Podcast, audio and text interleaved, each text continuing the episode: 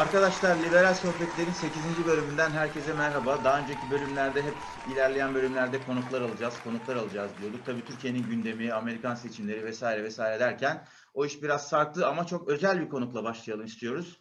Ee, her zaman söylediği şeyler çeşitli biçimlerde gündem olan e, ve aslında bunun da öncesinde liberalizm için Türkiye'de liberalizmin kurumsallaşması, e, akademik bir birikime bir, bir şey bir şeyler biriktirmesi için çok önemli bir figür olmuş. Hatta figürden fazlası olmuş bir kıymetli hoca ile konuşacağız. Atilla Yayla. Hocam merhaba, hoş geldiniz.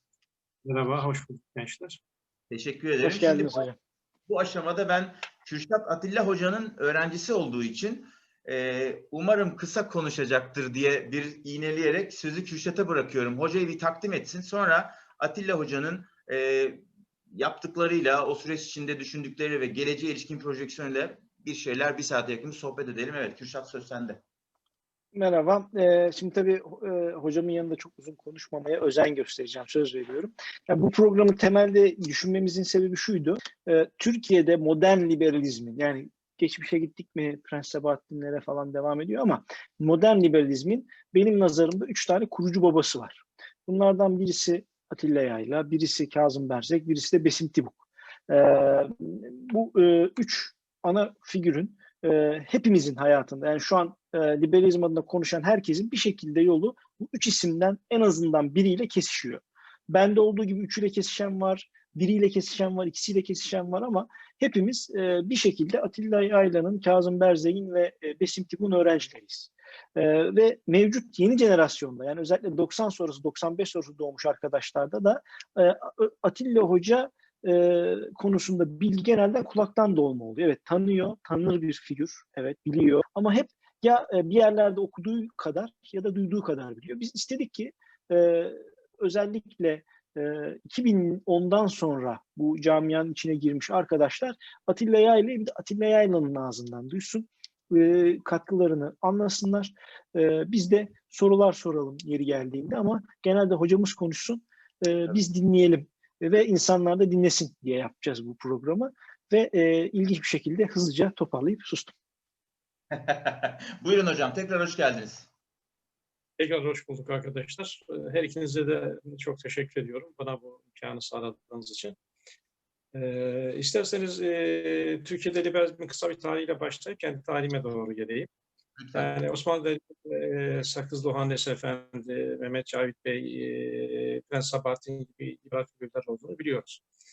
E, tam manasıyla liberal fikirleri savunmasalar bile, parçalı da olsa liberal fikirleri savunan isimler olduğunu biliyoruz. Cumhuriyet Türkiye'sine gelince tek parti döneminde e, liberallerin bastırıldığı malumuz. Mesela Mehmet Cavit Bey asılmıştır. E, asıldıktan 3 ay sonra da masum olduğu ortaya çıkmıştır. Ee, ve bir tek parti rejimden çıkma esnasında yani 45 ile başlayan süreçte bir cemiyet doğmuştu. Türk Fikirleri Yayma Cemiyeti. Ali Fuat Başgil, Anayasal Hukuk Profesörü ve gazeteci Ahmet Emin Yalman öncülüğünde kurulan bir cemiyettir. E, bu cemiyetle ilgili liberal düşünce topluluğu e, bir proje yürüttü. Çeşitli kitaplar yayınladı. İsteyenler bakabilirler. E, bu cemiyet çok kısa ömürlü olmuş. Üç sene kadar sürmüş ne yazık ki e, liberal düşünce topluluğunun yaptığı türden seminerler yapmışlar İstanbul Üniversitesi'nde. Hür Fikirler adlı 11 ay süren aylık bir dergi yayınlamışlar. Fakat daha sonra Ahmet Emin Yalman'la Ali Fuat Başlı arasında çıkan bir ihtilaf, ihtilaf e, bu cemiyetin e, sonunu getirmiş. 1940'ların sonundan itibaren 1990'ların başına kadar Türkiye'de liberal düşünce e, sistematik olarak e, aşağı yukarı yoktur denebilir. Nitekim ben öğrencilik yıllarımdan hatırlıyorum. Liberalizm üzerinde e, Türkçe kaynaklar aradığımızda hiçbir şey bulamamıştık. E, o zaman tabii çok üzülüyorduk bunu ama sonra bunun bizim için bir şans olduğu ortaya çıktı. E, İngilizce kaynaklardan, orijinallerinden, e, John Locke'dan, David Hume'dan başlayarak okumak zorunda kaldık ve bu bizim için bir şansa dönüştü. E, ben e, tabii ki e, benim neslim e, azamızdan Kazım Bey hariç sonradan liberal olan tipler. Yani e, gençlik yıllarımızda radikal akımlara heveslenmiştik. Radikal çevrelerde dolaşıyorduk.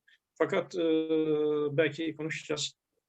Tesadüfler, çeşitli olaylar ve insan tabiatının insana sürüklediği yer neticesinde liberal fikirlere doğru yavaş yavaş bir temayül başladı. 18 1980'lerin ortasında başladı bu temayül bende. Bunda e, Profesör Aydın Yalçın'ın da ve Yeni Forum dergisinde bir tesiri olduğunu itiraf etmem gerekir. Ve 1980'lerin sonunda artık liberaldik. E, fakat Ankara'da e, yaşıyorduk ve çok yalnızdık. Yani bizim savunduğumuz değerler yani işte birey ve birey hakları, özel mülkiyet, serbest teşebbüs ekonomisi, sınırlı devlet, hukukun hakimiyeti gibi değerleri ve kurumları savunan hiç kimse yoktu. Kendimizi o kadar yalnız hissediyorduk ki yani bir şeyler yapmak gerekir diye düşündük ve liberal güçlü topluluğu böyle doğdu. Ee, liberal güçlü topluluğun doğmasında e, ki, ismin önemli işaret ettiği Köşe sağ olsun benim ve Kazım Bey'in ama hakkını yememek lazım. Mustafa Erdoğan'ın da bir e, payı olmuştur. E, benim Kazım Bey'le tanışmam e, ilginç bir olay. E, benim liberalizm kitabım e, doçent titüzel olarak hazırlandı ve reddedildi. Tamamen ideolojik gerekçelerle iki spor kemalistinin bulunduğu jüriden e, red aldı. E, ben o kitabı yayınladım. 91 yılında yayınladım. Ee, Ankara'da yaşayan avukat Kazım Berzek bu kitabı kitapçıda Turan kitabında bulmuş. Turan kitabı yayınlıyor zaten. Ve e, kitaba bakmış demiş ki yani herhalde yine birisi saçma sapan şeyler söylüyor liberalizm hakkında demiş. E, kitabı almış. E, okudukça e, şaşırmış. Okudukça kendi fikirlerinin dile getirildiğini görünce sevinmiş. Ve bunun üzerine bana ulaşmaya çalıştı. Kazım Bey ile bende öyle bir özellik vardı. Yani liberal eğilimleri olduğunu bildiğimiz kişilerin peşine düşer ve onlarla tanışmaya çalışırdık. E, onun hikayesi ilginç olduğu için anlatayım. E, Hacettepe'de e, doçentim. E, asistanlarımız da var. Bir gün üniversiteye gittim. E, bir asistanımız dedi ki hocam sizi Kazım Berzek adlı bir avukat aradı. E, telefonunu bıraktı. Ben de dedim ya bu avukat, avukatlar şikayetçidir. E, benimle ne işi olur bu iki avukatın dedim unuttum gittim. E, 15 gün sonra gittim yine e, bir asistan dedi ki sizi Kazım Berzek adlı bir avukat aradı. E, sizinle görüşmek istiyormuş. E, tamam dedim aldım telefonunu yine aramadım. İşte 15 gün sonra gittiğimde bu sefer dediler ki Kazım Berzek adlı bir avukat geldi. Telefon numarasını bıraktı. Sizinle görüşmek istiyormuş. Yalnız Tabii ho- bu- hocam, hocam çok affedersiniz. Burada Evet. ben tanımıyorum beyefendi ama hani Kazım Bey'in ısrarının e, ne kadar iyi bir şey olduğunu hani bazen ısrarcı olmanın ne kadar iyi bir iyi sonuçlar doğuracağının altını çizmek istedim. Çünkü o ısrar etmese siz hiç aramayacaktınız. Evet, aramayacaktım. Evet. rahmetli Kazım Bey muhteşem bir insandı. Naifliğini hayal edebiliyorum o süreçte yani e, hiç şeyini bozmadan, e, sükunetini bozmadan şey olarak ısrarla o esnadaki beyefendi hayal ediyorum. O surat ifadesine kadar hayal ediyorum Kazım Bey'in o süreçte. E, Ben mesela bu hikayeyi ilk defa dinliyorum. Çok heyecanlı geliyor. Bu aşamada bir sorun var hocam. İnsanların sizi tanı hani sizi tanıtmak da istiyoruz ya bir yandan. Aslında şunu da söylemek istiyorum genç kardeş, izleyici genç kardeşlerime. Benim için de Atilla Yayla'yı tanıma fırsatı program. Aslında biraz ben kendimi öyle konumlandırdım. Hani kendime Atilla Yayla'yı tanıma fırsatı yaratmış oluyorum. Kendisinin lütfuyla çünkü böyle bir zaman ayırıyor buna. Şimdi sormak istediğim şey şu. Kişiliğinize ilişkin de fikirler edinmek istiyorum çünkü. Aynı durumda siz olsaydınız Kazım Bey gibi ısrar eder miydiniz tanışmak için? E, Ederdim Kazım Bey'le bu bakımdan fikriyatımız çok, e, tarzımız çok birbirine yakındı. Yani liberal düştü toplumda zaten e, kişilerin peşine düşen ve kişileri bulan ben ve Kazım Bey vardık. Hı. E, devam edeyim hikayeye izninizle. Ha, lütfen tabii. Dedim ki artık ayıp olacak bu adamcağızı aramam lazım. Aradım. E, kendisini kısaca tanıttı ve bir yemek yemeye davet etti. E, ben de yemek yemeye gittim. Bayındır Sokak'ta bir ofisi vardı. Onun altında bir lokantaya indik e, ve orada yedik. Konuştuk.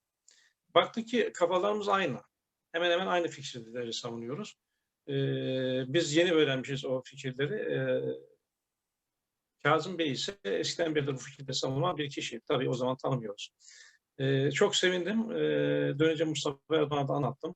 Ee, iki kişilik, üç kişi olduk zaten. Ee, 150 grup büyüdü. Artık bir şeyler yapmak gerekir şeklinde bir yola girdik.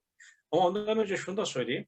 Ee, biz 1992 yazında Mustafa Erdoğan'la birlikte e, İngiltere'ye, Norman Berry'i ziyarete gittik. Daha doğrusu Mustafa Erdoğan e, dil kursu alacaktı. Ben ise e, bazı güzel işleri takip edecek ve Berry'i ziyaret edecektim. E, o esnada Ankara'da Hacettepe Üniversitesi'nde Dış Politika Enstitüsü'nde de çalışıyordum. Yani hem Hacettepe Üniversitesi'nde öğretim üyesiydim hem de dış politika enstitüsünde çalışıyordum. Dış politika enstitüsünde çalışırken oraya gelen dokümanlardan birisi Heritage Foundation'dan gelen bir zarftı. Zarfı açtım ve Montpellier'in cemiyetinin toplantısının olduğunu öğrendim. Genel toplantı. E, Montpellier'in cemiyetinden e, haberdardım. Hayek çalıştığım için e, ve e, Heritage Foundation'a bir mektup yazdım. E, Türkiye'deki liberalizm üzerine ilk ve tek kitabın yazarı olduğumu, klasik liberal olduğumu, e, yazın İngiltere'de olacağımı ve e, Montpellier'in cemiyetinin genel toplantısına katılmak istediğimi ifade ettim. E, sonra unuttum tabii ki. Aradan aylar geçti. Ve İngiltere'ye gittik. Ben Norman Berry'i ziyaret edip gittim. Norman Berry ile 4 saat, 5 saat bir hatta konuştum. Norman Berry bana şey tavsiye etti. Institute of Economic Affairs'ı tavsiye etti. Ee, Norman Berry'den görüşmeye döndüğüm akşam bir telefon aldım. Enstitünün başkanı aradı ve bana bir burs çıktığını, Kanada'nın Vancouver şehrinde yapılacak Montpellier'in cemiyet toplantısına katılabileceğimi e, söyledi. Çok sevindim tabii. E, Kanada'ya gitmeye karar verdim. Ama bir problemim vardı. Vizem tek girişliydi İngiltere'ye. E, ve Kanada'dan İngiltere vizesi alıp alamayacağımdan meşhuldü. Yine de dedim ki risk almaya değer, gideyim ben buraya. Ve e, Kanada'ya gittim. Zaten şeye gitmeden önce e, kafamda bir şeyler yapmak planı vardı. Yani bir oluşum gerçekleştirme planları vardı. Oradaki ortam beni buna teşvik etti. Çünkü dünyanın çeşitli yerlerinde enstitülerden gelen insanlarla tanıştım.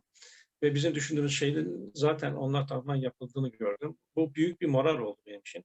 Ayrıca orada Gary Becker, James Buchanan, e, Milton Friedman, Rose Friedman gibi e, önemli isimlerle tanıştıp ahbap olma imkanı buldum.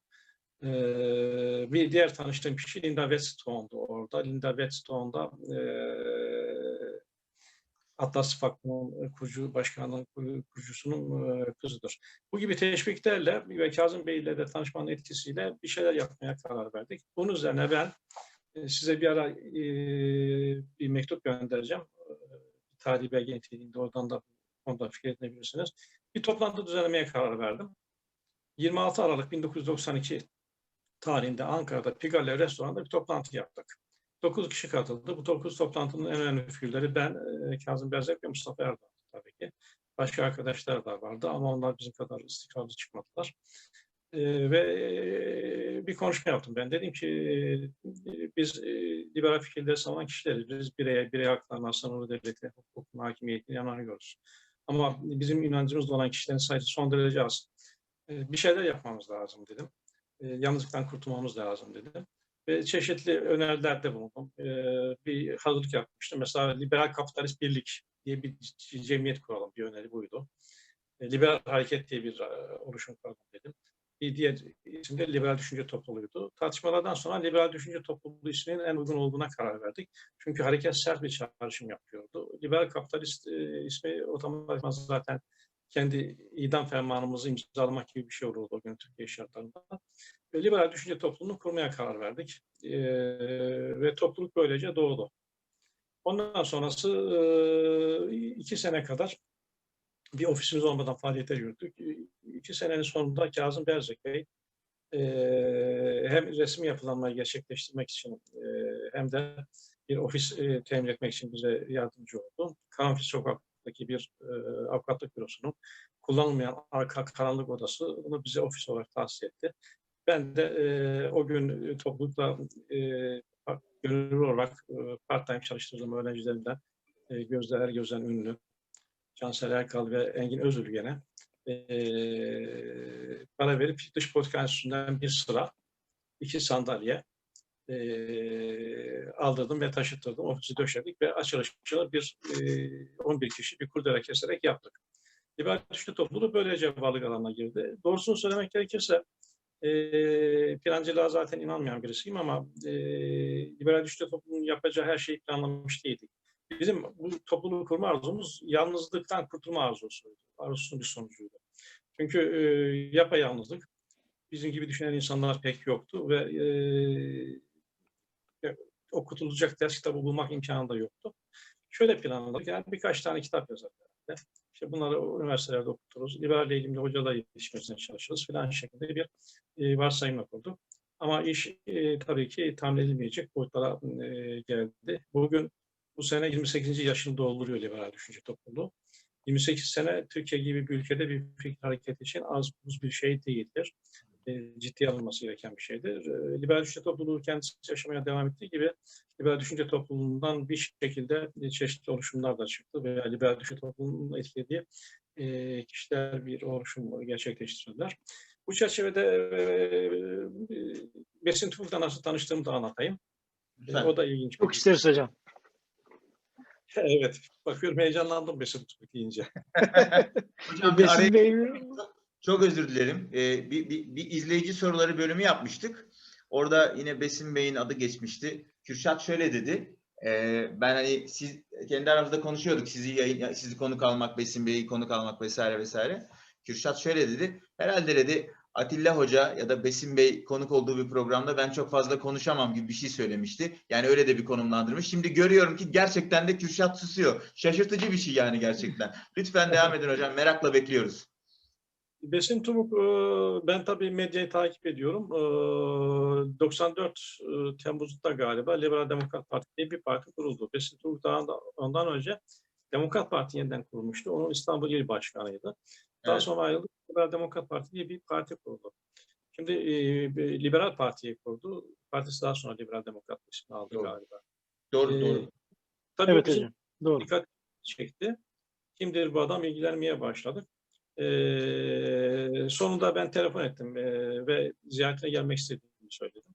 Ee, 95 yılıydı galiba. Yanımda Levent Korkut veya Melih Yürüşen ikisinden birisinin olması lazım. Bir toma kitapla Besin Tıbuğu Gümüş Suyu'ndaki e, vakıf iş yanındaki şirket merkezinde ziyaret ettim. Besin Tıbuk biliyorsunuz şen şakrak bir arkadaşlar. Ee, hoş sohbet Bilmez miyiz? Eee, şöyle söyleyeyim. Yani eee Kürşat haklı olarak Türkiye'deki liberalizmin öncülerinden olduğunu söyledi. Evet, çok yakın zamanlara kadar Türkiye'de yetişen her liberal üzerinde bir şekilde teslim olmuştur ama benim tanımadığım bir şekilde liberalleşmiş kimseler de oluyor tabii ki. Tabii. Onlarla karşılaşınca da çok seviniyordum. Yani miras kalmış gibi oluyordu bana neredeyse. Öyleyse. Eee dolayısıyla Besin Tübük'ün da bizim eee eee rally geçmeden liberal fikirlere demir atması çok hoş bir e, olaydı bizim için. Gittik Besin Tübük'la tanıştık, birbirimizi sevdik ve anlaştık. Eee Besin Tübük'ün partisine haftalık seminerler vermek üzere eee, karar aldık. Bilmiyorum Kürşat hatırlar mı o seminerleri. Eee bu şekilde bir tanışmamız oldu Besin Tübük'la da. Daha sonra Besin Tübük'le olan münasebetimiz eee, sürdü. Fakat eee, Liberal Demokrat Parti'de şu andaki durum nedir bilmiyorum ama e, biz birinci jenerasyonla daha ziyade çalışmıştık. Birinci jenerasyonda pek liberal olan yoktu. O yüzden, o yüzden hayretler içerisindeydik. Yani Besin Tübük liberal ama partisinde hiç liberal yok ondan başka. Hı. E, o, o da çok Değişik sorular gelebiliyordu hocam o toplantılarda. Ben aslında hatırlıyorum. Bir de sözünü kestim çok özür dilerim hocam.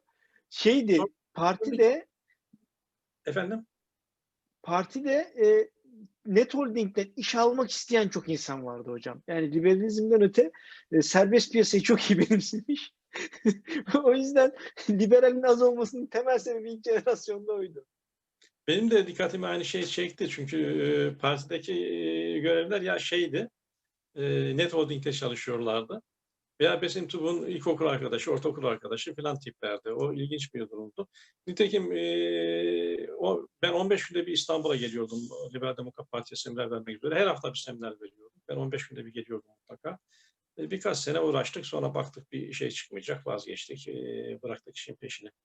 E, aşağı yukarı topluluğun ortaya çıkış hikayesi böyle özetlenebilir. Tamam. Sizin sormak istediğiniz şeyler varsa o istikamette devam edeyim.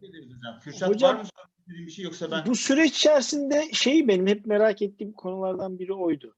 Yani siz ilk liberal dediniz. Yani ilk defa Türkiye'de liberal ismi duyulmaya başlanıyor. O zamana kadar ki e, genelde sol e, şey çok ağır bir şekilde akademiye hakim.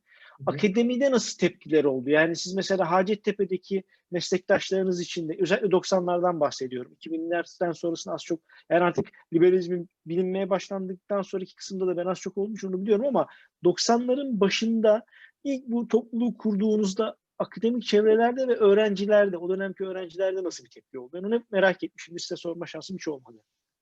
Şimdi öğrencilerde üniversite hocası olduğumuz için bizden eklenen öğrenciler oluyordu. Nitekim dernekte ilk part-time çalışmaya çağırdığım öğrenciler Gözler Gözen, Engin Özbilgen falan liberal düşünceden etkilenmişlerdi. Ama akademik e, ortam çok kötüydü. Sol ve sağ versiyonlarıyla kolektivizm ait.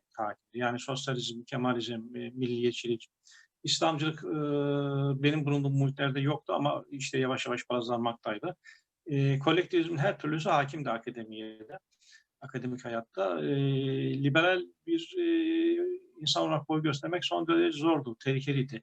Nitekim ben 91 yılında doçentin müracaatından geri çevrildim. Geri çevrilme gerekçem tamamen ideolojikti. Kemal Saybaşlı ve Sina Akşin tarafından e, geri çevrildim. İkiye bir kaybettim. Ve bana yapılan eleştiriler saçma sapan eleştirilerdi. Yani akla mantığa sığmayacak uçuk kaçık eleştirilerdi. Orada da şöyle bir şey yaptım. Bu bana red veren iki kişi, aslında üç kişi red verecekti de Bülent Dağ verdi diğer üyesi. Onu ikna etmişlerdi. Fakat ben de direnince bir çeşit kavga çıktı aramızda. Kavga çıktı. Bülent Dağvel benden yana döndü ve ikiye bir, veya bire ikiye kaybettim. Bana olumsuz rapor veren arkadaşlar işte liberalizm anlayışı büyük ölçüde Hayek'ten etkilenmiştir gibi bir eleştiri getirdiler. Ben de ertesi sene e, aynı isimlerin bulunduğu jüriye Hayek üzerine bir kitap yazarak gittim. Ve kitabın sonu Hayek öğrencisi olmaktı. Yine aynı kişiler red rapor verdiler ve dediler ki bize dediler aday Hayek'in öğrencisi olmayı tavsiye ediyor. E, şeklinde bir eleştiride bulundular. Aslında şimdi düşünüyorum da e, bizim yaptığımız bayağı cesaretli bir işmiş. Çünkü o günlerde e, liberal birisinin e, akademik dünyada harcanması çok kolaydı. Özellikle benim için problemiydi. Çünkü ben siyaset bilimi çalışıyorum. E, Mustafa Erdoğan biraz daha hukuk ağırlıklı çalıştığı için o aradan sıyrılabilirdi. Nitekim aynı yıl ikimiz jüriye girdik. O geçti ben kaldım. Ertesi sene 92 yılında tekrar girmek zorunda kaldım. Hakikaten e, bu yalnızlık çok vahim bir durum. E, yeni forumda zaten e, yeni forumda da belki işi anlatmakta fayda var. Yeni forum e, 1979 yılında çıktı. Aydın Yalçın Hoca bana e, yeni forumun tahsil işlerinde çalışmayı teklif etti. O zamanki kafamla işte bu, bu adam masondur, e, bilmem ne gibi şeylerle pek iyi göstermemiştim. Sonraki yolla, yıllarda yollarımız e, birleşti ve Aydın Yalçın'ın e, fiili asistan olarak e, çalışmaya başladı yeni forumda. Fakat e, komünizmin yıkılması yeni forumda bir e, adı konulmamış bir kriz ortaya çıkarttı. Yeni Forum dergisi e, Aydın Hoca'nın e, yavrusu gibiydi. Çok severdi hoca ve e, bel kemiği de oydu. E, ve komünizm yıkılınca Yeni Forum kendisine yeni bir misyon aradı. Misyon olarak da Türkiye Cumhuriyetleri seçti kendisine. Türkiye Cumhuriyetlere ulaşmak ve Türkiye modelini oraya taşımayı seçti. E, aramızda e, böylece bir itiraf da oldu. Biz e, 1980'lerin sonunda yeni forumda ilk liberal yazıları, ilk liberal çevirileri yayınladığımızda mesela Ayran çevirileri yayınlamıştık e, 89 sonlarında. 1989 yılında Mustafa Erdoğan e, liberal düşünce geleneği diye e, gelenekler içerisinde bir ayrım yapmadan e, genel olarak liberalizm hakkında bir yazı yayınlamıştı. 90'da benim kitabım yazıldı ve 91'de yayınlandı. E, Dolayısıyla biz e, Türk Türkiye'yi Türkiye model Türkiye devletlere bir model olarak görmekten ziyade e, Türkiye'de yapılması gereken şeyler olduğu kanaatindeydik ve e, böyle bir ayrışma oldu aramızda. Yeni forumda e, ayrıldık ve e, liberal düşünce topluluğunu e, kurduk. Yeni forum 94'te kapandı nitekim. Peki hocam bu aşamada bir şey sormak istiyorum. Yani zamanda hani şey böyle bir sıçrama yapmış olacağım ama bütün bu şeylerden sonra bugün baktığınız zaman e, hem Türkiye genel olarak Türkiye'de ama özelde de liberal çevrelerdeki görüş çeşitliliğinden ya da farklı kamp kelimesini kullanmak istemiyorum ama görüş çeşitliliği dediğinde galiba net anlaşılacak. Buradaki fikir zenginliğinden ya da fik fikri atmosferden memnun musunuz? Yani çok yakından takip ettiğimi söyleyemeyeceğim tabii ki. Liberal diyen her kişi veya her grubu yakından takip ediyor değilim. Prensip olarak çoğunlukta fayda var. Zaten liberal düşünce topluluğu da belli bir çoğunluğu içerisinde barındıran bir kuruluştur. Yani herkes standart görüşe sahip değil. Zaten e, kolektif bir kimliği olmadığı için kolektif görüş de yok liberal düşünce topluluğu. Sadece bir platform hüviyetinde e, çalışıyor. E, fakat zaman zaman tabii beni irite eden şeyler de oluyor. E, zannediyorum liberaller arasındaki bu ayrışmalar e, Gezi süreciyle başladı. Gezi olaylarıyla başladı ve geldi. E, bugün zaman zaman şahit olduğum olaylar hakikaten beni e, endişeye düşürüyor. E, son çıkışlarım da yani epeyce tartışma konusu olan son çıkışım da aslında ilk çıkışım değil. Yani benzer şeyleri zaten eskiden de söylüyordum. E, bunun bir yansıması. E, çeşitlilikte fayda var fakat en önemli şey insanların e, ana bu mahşer kurallarına uyması. E, insanların e, başka insanları e, kesip biçmemesi, yargılamaması, e, dilini bozmaması, hakaretamiz kelimeler, e, sözler sarf etmemesi gibi şeyler. Bu bakımdan da biraz e, umutsuz, biraz e, kötü bir durum da görüyor bazen biraz çevrelerde. Bu söylediğiniz şey hocam tabii e, yani herhalde biraz zamanın ruhu yani e, sosyal medya araçlarının e, yarattığı olanaklar bir takım dezavantajlar da yarattı. Aynı zamanda yani hem dezavantaj hem olanaklar yarattığı anlamda söylemiyorum ama olanakların bir takım dezavantajlı noktaları var. İnce bir şey söylemeye çalışıyorum. Şöyle mesela genellikle bu tip tartışmaların çok yürütü, yürütüldüğü mecralardan bir tanesi Twitter. E, yani aslında mesela siz bir mektup yazdığınız bir örnekten bahsettiniz bize e, bir konuyla ilgilendiğinizde ya da bir şey aktarmak istediğinizde bir mektup yazmaya oturuyorsunuz ama mektup yazarken tabii ki düşün, söyledikleri, düşündükleriniz bir süzgeçten geçiyorlar ve mektuba daha bir formatta bir daha bir nazik bir biçimde aktarılıyor. Fakat Twitter gibi yerlerde özellikle akla ilk gelen fikir olduğu gibi çıkıyor. E, dolayısıyla işte orada tam da tam da o aşamada adab-ı muaşeretten çok yoksunlaşıyor mesele ve gerçekten e, içeriği değil de o içerikten elde edilen hani gazetecilik diliyle manşet diyebileceğiniz şeyi hemen e, değerlendiren ve ona tepki veren bir yaklaşım çıkıyor. O yüzden son derece haklısınız ama bunlardan arındırdığımızda belki liberal çevrenin içinde de hani fraksiyonlaşan, e, kendi içinde de e, epeyce bilgi birikimi ya- yaratılmış bir alan olduğu görülebiliyor. Şeyi soracağım Kürşat'ın sorusuna bağlı olarak. e, peki şu andaki liberal e, akademik üretimden memnun musunuz? Hem akademik hem de içerik anlamında. Yani çok dişe dokunur şeyler görüyor musunuz etrafta? Tez olabilir, kitap olabilir yani bu tip e, ürünler. Yani e, iyi şeyler de var, kötü şeyler de var. İyi şeyler bugün bir akademik hayata, akademik hayata bir liberalin barınması e, bizim ilk çıkış yaptığımız zamanlara göre çok kolay.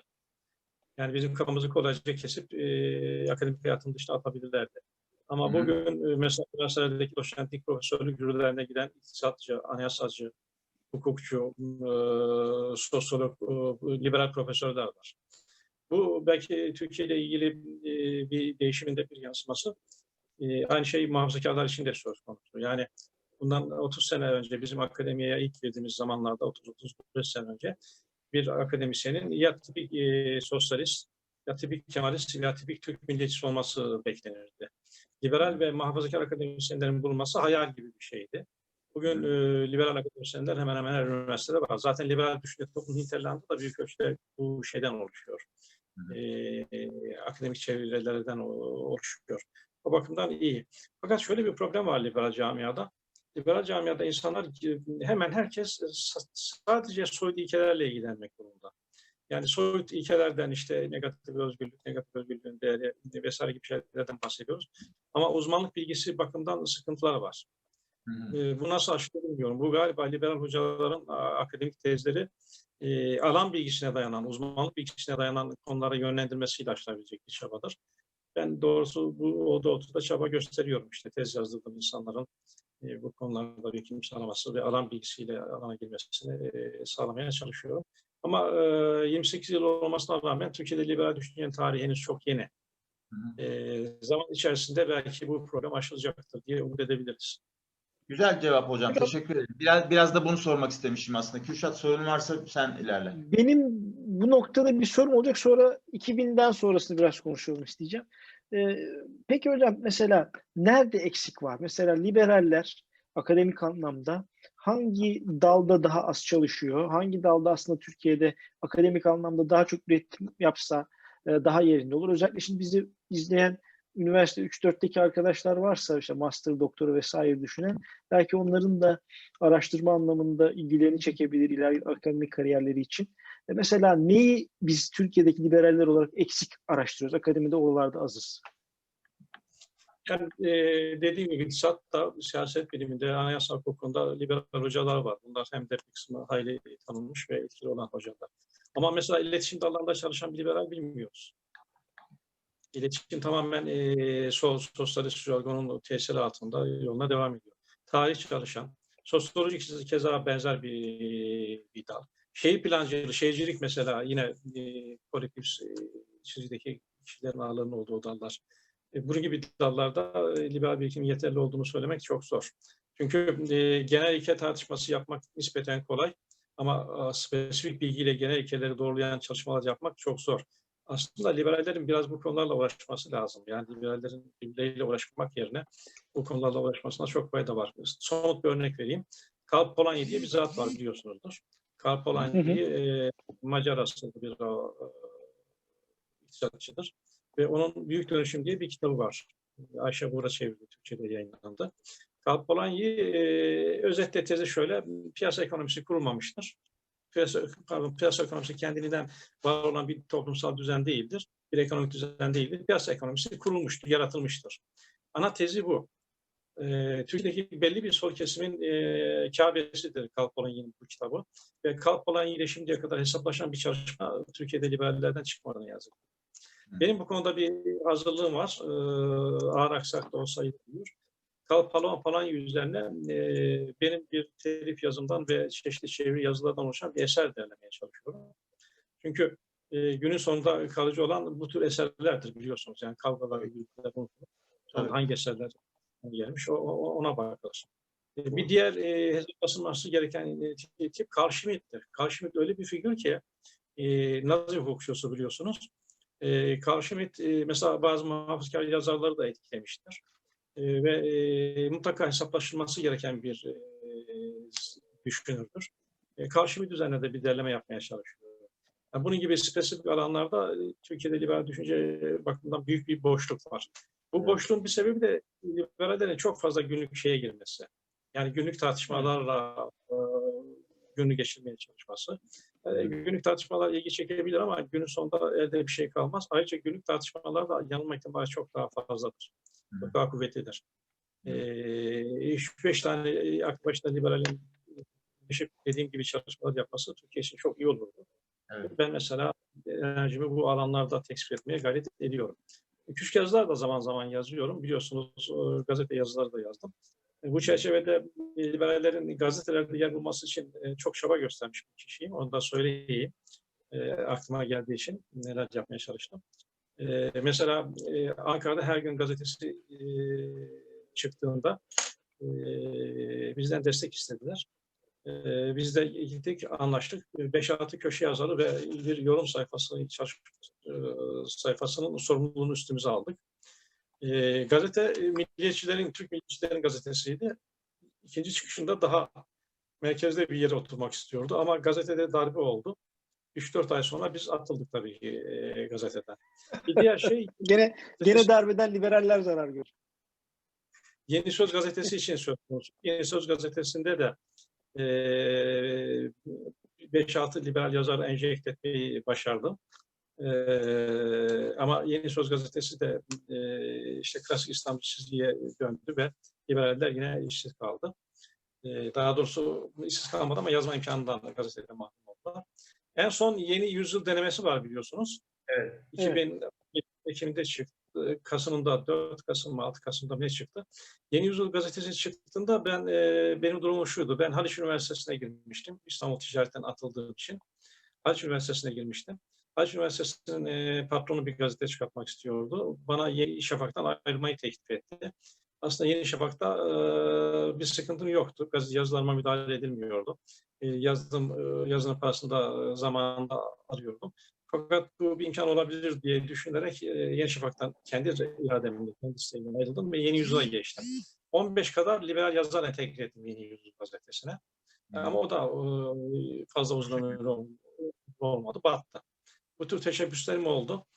Bazen kendi kendime soruyorum acaba başkaları için bu fedakarlıklar yapmaya değer mi diye soruyorum ama insan tabiatı meselesi. Evet. Hocam ben- ben... bu noktada yeni yüzyıl deneyimi ve Haliç Üniversitesi noktasında küçük bir detay var. Onu şey yapmak istiyorum. Şimdi ne, e, hep şöyle bir algı var. E, ben e, sosyal medyada ya da e, sosyal çevrede bununla karşılaştığım zaman birebir rap mücadelemi verdiğim bir konu bu. Atilla Yayla denince AK Partili yandaş profesör böyle bir şey kullanılıyor. Tabii ben e, buradakilerin profesör dışındaki hepsinin yanlış olduğunu bilen birisiyim. Yani e, Atilla Hoca'nın bir partili olmadığını, yandaş hiç olmadığını ama profesör olduğunu biliyorum. Şimdi burada şu var. Mesela çok önemli bir şey söylediniz. İstanbul Ticaret Üniversitesi'nden atılma meselesi var. Şimdi kimse bunu söylemiyor. İstanbul Ticaret Üniversitesi'nin hükümetle ne kadar yakın olduğunu biliyoruz. Ee, ve sizin oradan ve daha sonra bu Haliç Üniversitesi deneyiminde de benzer bir şey yaşadığınızı biliyorum. Orada şunu demek istiyorum. Yani bunları başkası yaşasa o kadar çok anlatırdı ki artık detayına kadar ezberlerdik. Siz böyle şeyler yaşadığınızda alttan alıyorsunuz. Daha böyle e, Hazreti İsa gibi böyle taş geliyor hiç umurunuzda olmuyor. E, bu noktada şeyde de aynısını yaşamıştım. Ben Atilla Hoca niye bu kadar sakin, niye hiç bunları şey yapmıyor demiştim. Bunları neden hocam çok anlatmıyorsunuz? Yani e, bir mağduriyetiniz var aslında. E, sizin, ya ben iş olarak da bakmıyorum akademisyenliğe. Bu bir e, yaşam biçimi. Sizin açınızdan ben şunu çok iyi biliyorum. Atilla Yayla e, şu an akademide olmasa belki başka işler yapsa çok iyi paralar kazanabilecek e, hem çevreye hem know-how'a sahip birisi. Ama Atilla Yayla inatla şimdi gidiyor Medipol Üniversitesi'nde gene gençleri yetiştirmeye çalışıyor. Neden hocam? Mesela bu İTÜ'den, e, pardon İstanbul Ticaret Üniversitesi'nden e, atılma mezununda bunu hiç şey yapmadınız, bunu olgunlukla karşıladınız. Niçin e, bu kadar olgunsunuz hocam? Niye hiç tepki vermiyorsunuz buna yani? Bunu çok Hocam, merak ediyorum. Şöyle demek istiyor yani hocam niye niye kız niye bi- biz yeni şey bizlere ve yeni medyaya kızgınlık malzemesi vermiyorsunuz? Kürşat bunu sormak istiyor aslına bakarsanız. Şöyle de okunabilir. Yani, eee, AK Parti zamanında üç defa üniversiteden atıldım ben. 2006 yılında eee Gazi Üniversitesi'nden içe alındım. Hakkında soruşturma açılmıştı çünkü. 2006 yılının 18 Kasım'ında eee, İzmir'de AK Parti Gençlik Kolları toplantısında yaptığım konuşmada Atatürk'e adam dediğim gerekçesiyle hakkında soruşturma iş kampanyası başlatıldı. Açığa alındım. Eee, birinci açığa alınmam buydu. İkincisinde İstanbul Ticaret Üniversitesi'nde, üçüncüsünde Haliç Üniversitesi'nden atıldım. Şimdi bunlar vakıf üniversiteleri oldukları için aslında istedikleri kimseyle çalışmaya hakları var. Eee, dolayısıyla m, ille de beni çalıştıracaksınız diye bir de yapmada bulunamam. Ama yapılan şeyin de haksızlık olduğu ve nezaketsizlik olduğu açık. Mesela İstanbul Ticaret Üniversitesi atanmak için eee, kriterlere sahip. Her yıl eee, hocaların puanları toplanıyor ve bu puanlarla e, işlem yapıyor. Zannediyorum, şimdi hatırlamıyorum ama yanlış söylemiş olmayayım. 100 kadar puan gerekiyordu. Halbuki atıldığım sene benim 250 puanım vardı ve ben e, İstanbul Ticaret Üniversitesi'nde her sene puan birincisi oluyordum. Yani puan toplamak için çalıştığımdan değil, yani sevdiğim için bu akademik çalışmaları her zaman e, puan birincisi oluyordum. İstanbul Ticaret Üniversitesi'nde e, iki görevime son vermesinde FETÖ'nün, e, küskün AK Partililerin e, ve Masonların bir ittifak olduğu kanaatindeyim. İstanbul Ticaret Odası'ndaki Parkı'nın bir ittifak olduğu kanaatindeyim. E, Haliç Üniversitesi'nden atılmam ise doğrudan doğruya YÖK'ün ve rektörün eseridir. Çünkü Haliç Üniversitesi'ne el konulduğunda e, ben Yeni Yüzyıl Gazetesi başyazarıydım. O, oradaki bir yazıda bunun yanlış olduğunu, üniversite sistemine zarar vereceğini yazmıştım. Ona bir cevap olarak herhalde görevden uzaklaştırıldım. Üç defa üniversitelerden uzaklaştırmış oldum böylece. E, bu Üçü de AK Parti döneminde hocam. Üçlü AK Parti zamanında evet. Tamam hocam. Yani, İki, iki belki AK Parti'nin çok mutlu edilir olmadığı bir zamandı. Gazi Üniversitesi'nde Sol Kemal bir e, ekip hakimdi benim atıldığımda. E, ama diğer ikisi AK Parti'nin e, mutlak hakim olduğu zamandaydı ve AK Partilerin de katkılarıyla e, atıldım. E, dolayısıyla e, üniversitelerden atılmaya alışkın bir hocayla şu anda muhatap oluyorsunuz.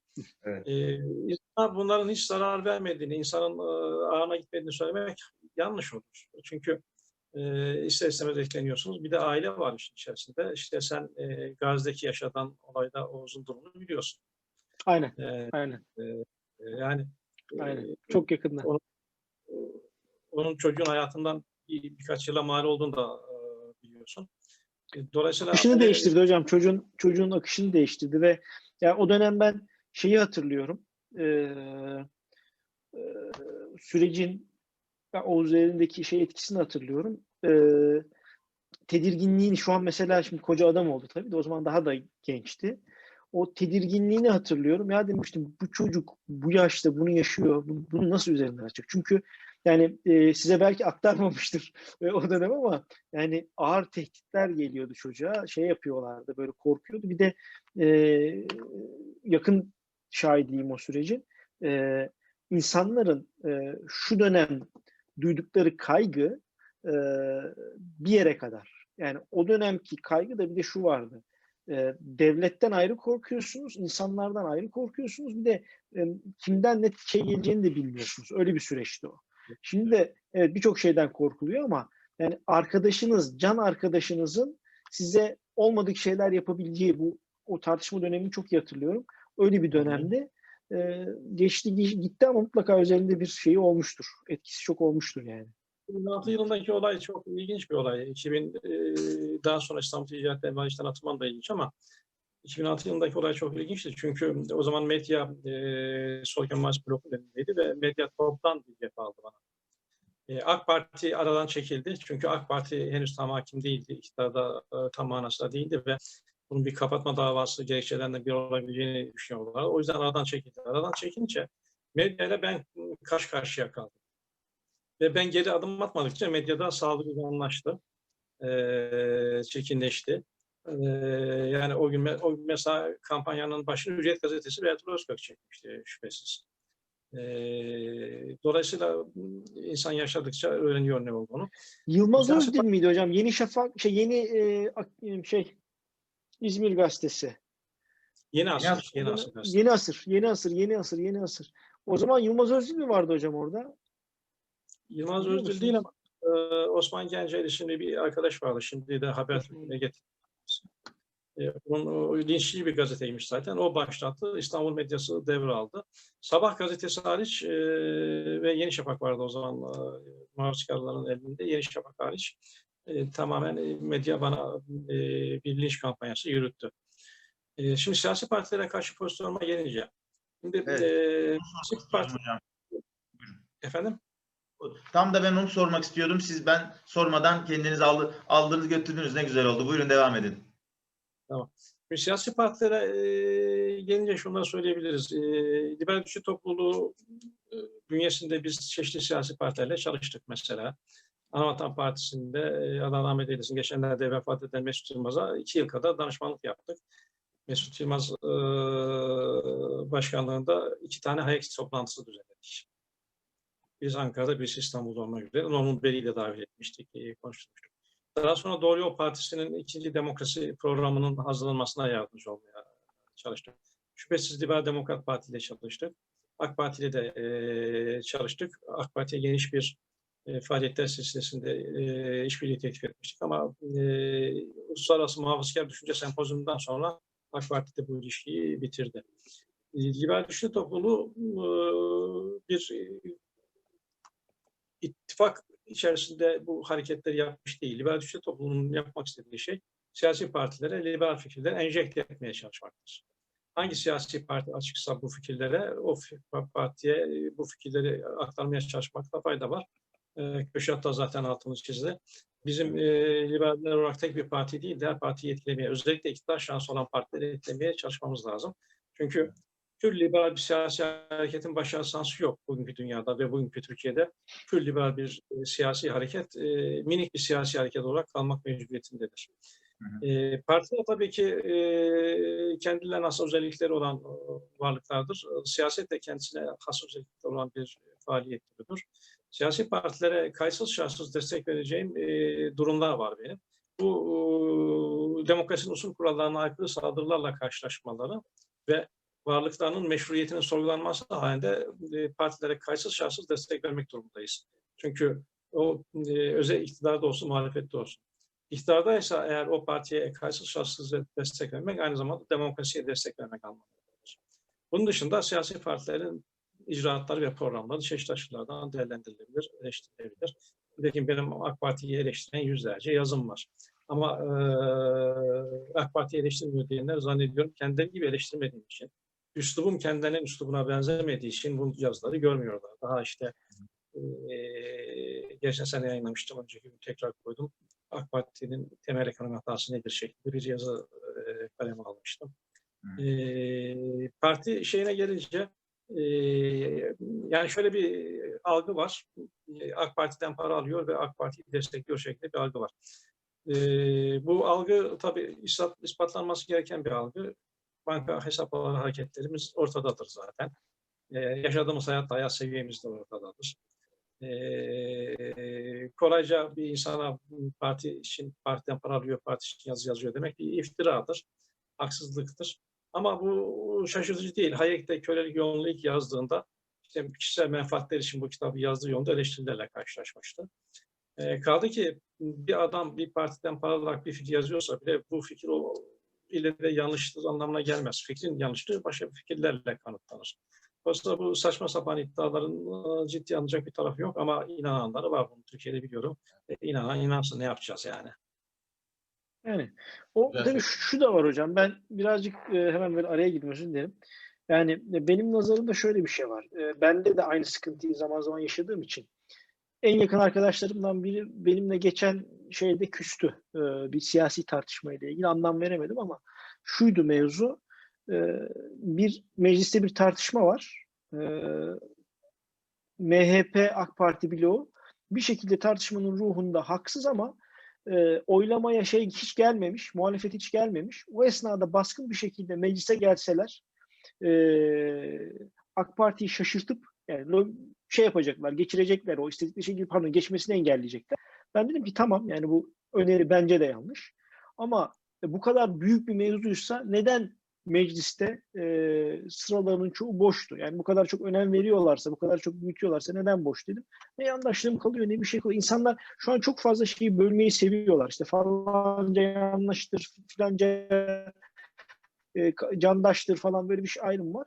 E, ben de şunu diyorum yani bir insanın doğru ya da yanlış olması ayağının nerede olduğundan, hangi partide olduğundan bağımsız eylemin nerede olduğuyla alakalıdır. Ya da yapılan işin nerede olduğuyla, savunulan düşüncenin nerede olduğuyla alakalıdır. Bugün iktidarda kim olursa olsun topla tüfekle indirilmeye çalışılıyorsa bu yanlıştır.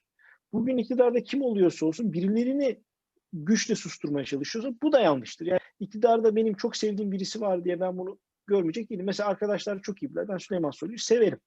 Ee, sevmemin sebebi ben asker çocuğuyum. Terörle sıkı mücadele ediyor. Bazı insan hakları ihlalleri yaptığı için kızıyorum ama bununla beraber.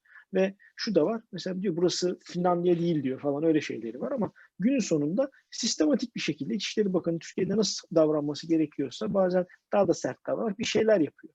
Yanlışlarına yanlış diyoruz Süleyman Soylu'nun. Ama insanlar şeyi görmeyi seviyor hocam. Yüzde yüz onlara benzemiyorsanız, yüzde yüz onlar gibi yapmıyorsanız, siz dediniz ya onlar gibi karşı çıkmadığımız için. Açık konuşayım hocam, siz nezaketinizden söylediniz. Siz Tayyip Erdoğan'a küfür etmediğiniz için ne yaparsanız yapın AK Parti'yi eleştiriyor olamazsınız.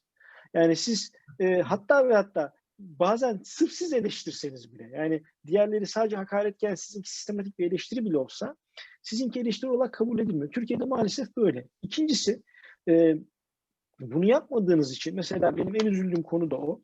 Ee, yani şu, şu an ben sona doğru göstermeyi düşünüyordum ama bu kitap yayından evvel sizle de konuştuk. Arkadaşlara da anlatayım. Bu kitap benim için çok değerli bir kitap. Bu çünkü benim Atilla Yaylan'ın imzaladığı ilk kitabım. Ee, 2015-12-2004 yılında e, imzalamış Atilla Hoca sağ olsun bunu. Ee, şöyle bir şey var. Ee, Türkiye'de liberalizm dendiği zaman muhalif ya da hükümet yanlısı olmak değil, liberal değerleri savunmanın ve hocanın oradaki cümlesi var onun için şey yaptım. Uzun soluklu ve heyecanlı bir özgürlük mücadelesinde yol arkadaşlığı diliyle mücadelenin kişiler için değil özgürlük için olduğu, temel hak ve özgürlükler için olduğu, eğer o gün Kürtlerle ilgili yanlış bir şey varsa Kürtlerin yanında, o gün Türklerle ilgili bir şey varsa Türklerin yanında, muhafazakarların hakkı yeniyorsa muhafazakarların, e, Kemalistlerin hakkı yeniyorsa Kemalistlerin. Ama kimsenin özgürlüklerine kimsenin müdahale etmediği ideal bir liberal demokrasi ortamında. Çünkü şimdi e, şey şu anda Belçika'da e, Arda Belçika'da tüm partiler liberal demokrasi üzerine anlaşmışlar. Yani liberal değerler üzerine anlaşmışlar. Onun üzerine bir sosyal demokrasi sosyal demokratlık, onun üzerine bir muhafazakar demokratlık inşa ediyor partiler. E, sosyal politika, ekonomide biraz farklılaşıyorlar ama herkes şunun farkında. Birileri farklı bir şeyler söyleyebilir. Bizim mücadelemizin de bu olması gerektiğine inanıyorum. Siz hep bizde hem bize böyle öğrettiniz hem şu an böyle gösteriyorsunuz. Sizin de anlaşılmamanızın sebebi o hocam. Yani siz bir gün çıkıp da Tayyip Erdoğan'a bir hakaret etseniz nasıl rahatlayacaklar, nasıl mutlu olacaklar ama tabii Atilla Yayla'yı da biliyoruz böyle bir şey asla yapmayacak. Kimseye hakaret eden bir insan değil Atilla Yayla. E, o yüzden hocam birincisi bu. İkincisi de her hareketine doğru ya da yanlış demenizi istiyorlar kişilerin. Yani eğer bir kişi CHP'li ise CHP'nin her şeyine doğru demesi gerek. MHP'li ise MHP'nin her şeyine, AK Parti ise AK Parti'nin her şeyine. Sizde o olmaması da yani bu sizi aslında biraz da cephesiz yapıyor. Yani her cepheden e, kurşun yemenizi sağlıyor. İşte anlattığınız gibi AK Parti döneminde üç defa işsiz kaldınız.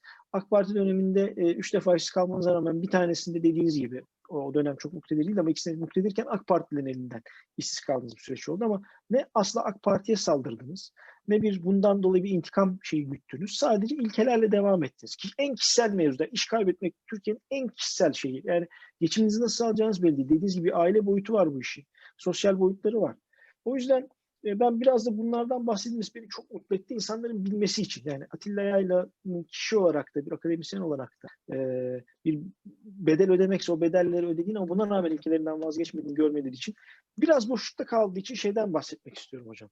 2000 e, yani gezi olaylarından sonrasından biraz bahsettik ama e, AK Parti'nin iktidara geldiği 2000'lerin başından gezi olaylarına kadarki süreç var. Şimdi mesela sizin orada e, insanlar tabii detayını bilmediği için belki size daha evvel konuşmadığınız bir şey söyleyeceğim ben burada. Kendi kişisel deneyim, geçmişimle ilgili. E, mesela sizin için zamanda yazdığınız için e, cemaatçi diyorlar. Ben tabii işin detayını biliyorum. Siz de şu an burada birazcık daha detay verirsiniz. Ben 2009 yılında e, Etiyopya'da iş buldum. Etiyopya'ya gitmeye karar verdim. Büyüklerimle de konuşuyorum. Ben böyle böyle bir şey yapacağım. Nedir ne değil diye. Atilla Hoca belki hatırlarsınız belki hatırlamazsınız. Dediniz ki Kürşat cemaat değil değil mi dediniz. Bak şey yapma dediniz. Yani e, evet bizim şeyimiz var insanların mağduriyetleriyle ve şeyiyle haklarıyla ilgili mücadelemiz var ama o yapı bize çok uymayabilir. Cemaat değil değil mi diye sormuştunuz. Çok iyi hatırlıyorum. Tam böyle uçağa binmeden birkaç gün önce konuşuyoruz. Ondan sonra hayır hocam dedim. Benim bağımsız bir şey iş adamı. Orada başka şeyler var. İşte Almanya ile ilgili bir yatırım var. Geleceğim için şey yapıyorum. Ya bak para ve iş şeyi ise dediniz yani para kazanmak istiyorsan gel biz sana başka bir şey ayarlayalım. Şey yapma yani orada üzerinde bir baskı hissetme. Buluruz illa bir şey buluruz. Böyle uzun uzun ben de konuştunuz. Hiç unutmam onu. Yani bir babamla öyle konuşmuşumdur. Bir Atilla Hoca ile öyle konuşmuşumdur o süreçte. Yok dedim hocam babamın arkadaşı rahat olun şey değil korkulacak bir durum yok. Ve yani öğrencileriyle bir baba gibi de ilgilenen bir şey var. İkinci o süreçte Atilla Hoca ile ilgili insanların daha iyi anlaması için e, bir mevzu da şu. Biz e, özellikle Soner Tunceli ve ben, e, Atilla Hoca ikimiz için de, Soner şimdi burada yok ama e, onu da söyleyeyim. Soner Tunceli ve benim için Atilla Hoca çok farklıdır. E, benim jenerasyonumda Atilla Hoca şu, şu beklenti var bazı arkadaşlarda. Bizim sırtımızı okşasın. Atilla Hoca bizi böyle yanağımızı okşasın, sırtımızı okşasın, aferin oldun desin. Atilla Hoca da asla demez. Atilla Hoca'nın hep e, şeyi vardır. Ee, bu arada Aslı Beren Çetinkos e, 30 gün olmadan 3 haftalık e, yayınımıza katıldı. E, Atilla Hoca'nın hep şeyi vardır. Asla sen oldun bravo işte bu demez. E, o yüzden mesela Atilla Hoca küsen çok oldu bizim yerden. Şu an ben onu da görüyorum. Bazı mevzular var. Sırf zamanında Atilla Hoca bravo ya sen var ya süpersin demediği için Atilla Hoca şu an onun için de saldıranlar var Atilla Hoca'ya.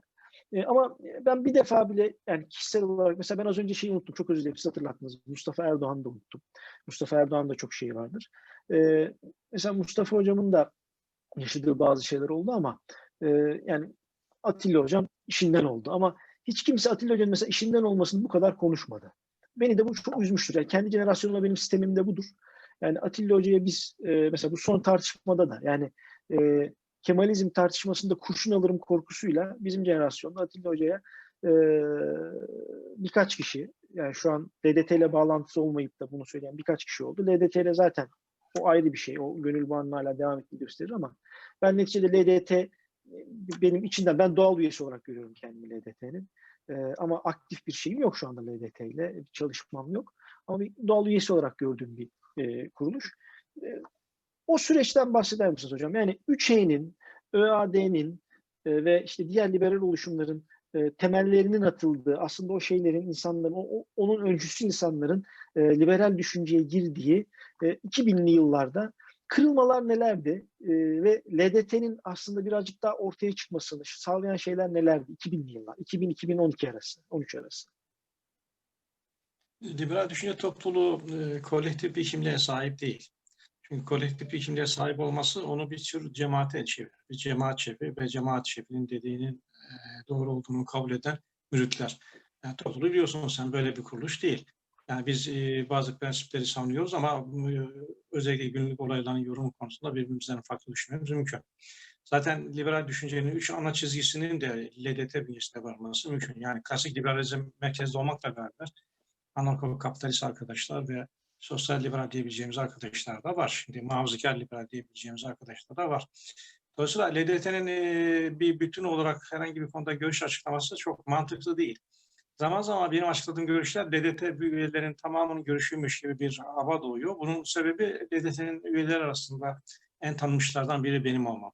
Ama ben LDT'nin yönetim kurulu başkanı iken de LDT adına görüş açıklıyorum diye hiçbir şey hiçbir zaman e, konuşmamışımdır. Televizyonlarda, radyolarda bu şekilde açıklamalar yapmamışımdır. Gazetelerde de böyle yazmamışımdır. Kendi görüşümü açıklıyorum. Bu görüşe katılanlar da olur, katılmayanlar da olur. Ee, AK Parti olayına geleceğiz. Şimdi AK Parti e, olayı tabii ki çok uzun bir e, iktidar dönemi yaşayan bir partiyle karşı karşıyayız. Yani 18 senesini doldurdu. Ee, muhtemelen önümüzdeki seçimlerde de Tayyip Erdoğan aday olacaktır. 25 yıla yaklaşan bir iktidar dönemi yaşama ihtimali var. Ee, bu süreç içerisinde siyasal sosyalleşmesini tamamlayan gençler var. Bu gençler daha öncesinden bilmiyorlar. Karşılaştırma yapma imkanına sahip değiller. Bu gençler ayrıca kitabi ezberlerle yetiştikleri için bir problemin doğru iken hayata uygulanmasıyla çözüleceğini falan zannediyorlar. Mesela bir örnek vereyim. Ee, Türkiye bir hukuk devleti midir? Değildir. Peki e, hukuk devleti olmaktan kim çıkarttı? AK Parti çıkarttı? Hayır hukuk devleti değildi ki zaten. E, FETÖ'nün olduğu bir yerde hukuk devleti nasıl olacak? Yani yargının yarısının FETÖ'nün elinde bulunduğu bir yerde hukuk devleti olmak mümkün mü? Mesela FETÖ olayını göz ardı ederek Türkiye hukuk devleti midir değil midir tartışması yapmak anlamsız, mantıksız bir şey. E, dolayısıyla e, yeni liberallerin yaşının genç olması, tarih tecrübelerinin az olması, e, okuyarak da karşılaştırma yapmaya belki fazla yönelmemeleri, onlar böyle aceleci şeylere itiyor, hükümlere itiyor. E, mesela yargı reformu diyor e, Cumhurbaşkanı tekrar, e, söz olarak iyi bir şey ama hayata aktarılması çok zor bir şey.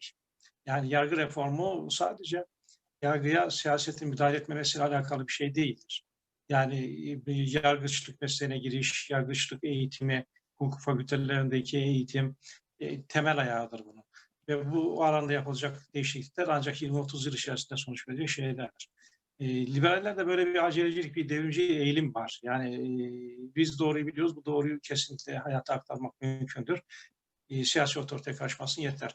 Bir başka problem yargı meselesinde, yargıçlara niye güveneceğiz mesela? Yargıçlar da insan.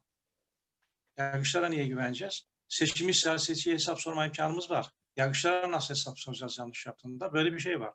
Bir diğer problem, Türkiye'de yargıya sivil el dokunmuyor. Çok yakın zamanlara kadar yargıçlar kendi kendilerine atayan bir kooptasyon sistemi kurmuşlardı ve bu süreç içerisinde e, bürokratik vesayet sisteminin sac ayaklarından birisi olarak devam ediyorlardı. Yargıya mutlaka toplumun elinin dokunması lazımdı. Toplumun elinin dokunması da iki yolda olabilir. Bir, bir kritik yargısal makamlara seçimle göreve gelebilirler. İkincisi e, seçilmiş kimseler yani halkın temsilcileri yargıya dahil olabilir. Dolayısıyla mesela Cumhurbaşkanlığı sistemi eski sistemden çok daha iyidir bu bakımdan. Ama daha iyi olabilirdi. Nasıl daha iyi olabilirdi? Mesela e, Anayasa Mahkemesi'ne e, Türkiye Büyük Millet Meclisi'nin gönderci üyelerin sayısını artması daha güzel bir, durum oldu. E, bu gibi şeyler, eleştiriler yapılabilir. Yani toptancı olmak, toptan aklamak veya toptan karalamak çok mantıklı değil. E, liberal çevrelerde böyle bir eğilim de dikkati e, çekiyor. Bir diğer e, problem ise radikallik. Yani e, radikal liberalizm diyebileceğimiz bir şey doğdu. Abi liberallik ılımlılığı, ılımlılığı itibar eden, teşvik eden bir şeydir. Radikal liberalizm diyebileceğimiz bir akım doğdu. E, ve bu radikal liberaller her problemin çözümünün ellerinde olduğunu zannediyorlar. Liberalizmi de çarpıtıyorlar böyle. Liberalizm her derdin ilacı sihirli denek değildir ki. Liberal olmak sosyalist olmaya göre, faşist olmaya göre daha elverişli bir pozisyondur. E, kesinlikle. Muhafazakar olmaya göre, sosyal demokrat olmaya göre de daha iyi bir, pozisyondur demokrasiler içerisinde. Yani ben liberal derken bütün hayatım liberalizmden e, esinlenmiş ve hayatımın her alanında liberalizm bir dediği vardır gibi bir şey kastetmek mantıksız bir şey olur. E, dolayısıyla e, bir liberalizm ciddi bir entelektüel krizle de karşı karşıya gelebilir. Bir diğer mesele sen de işaret ettin Kemalizm meselesi. Yani Kemalizm bir ideolojisi ideoloji ise eğer liberalizm de bir ideoloji ise iki ideolojinin bağdaşması imkansız. Bu Evet. basit bir gerçek. Bununla kast, bunu söylerken şunu kastetmiyorum. Yani Atatürk tarihimizden silinse hiç anılmasın ve hatırlanmasın. Atatürk'ün yaptığı iyi şey yoktur demiyor. Ama e, bir yazımda dile getirmiştim. Belki okumuşsundur. MHP Atatürkçülüğü mü, CHP Atatürkçülüğü mü diye bir yazı yazmıştım. Evet. Ee, kavramsallaştırmanın da iddia kavramsallaştırma olduğu iddiasında değilim ama meramlanmak için bir çare arıyorum.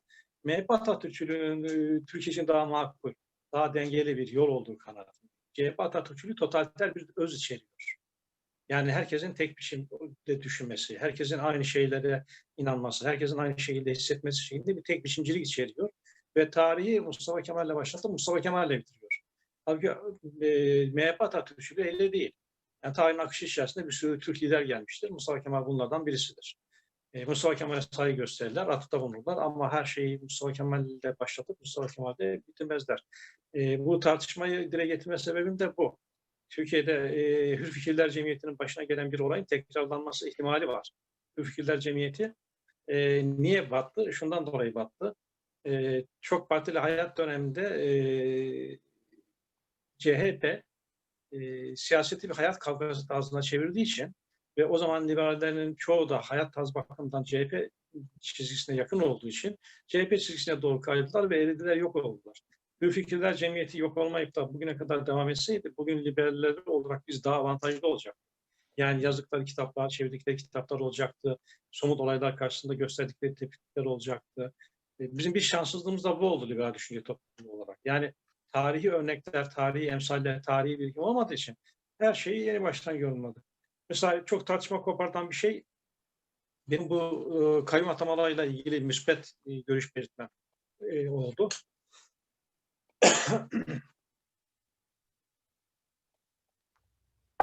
Bunun üzerine e, bana e, işte çevrelerden de olmak üzere saldırılar geldi.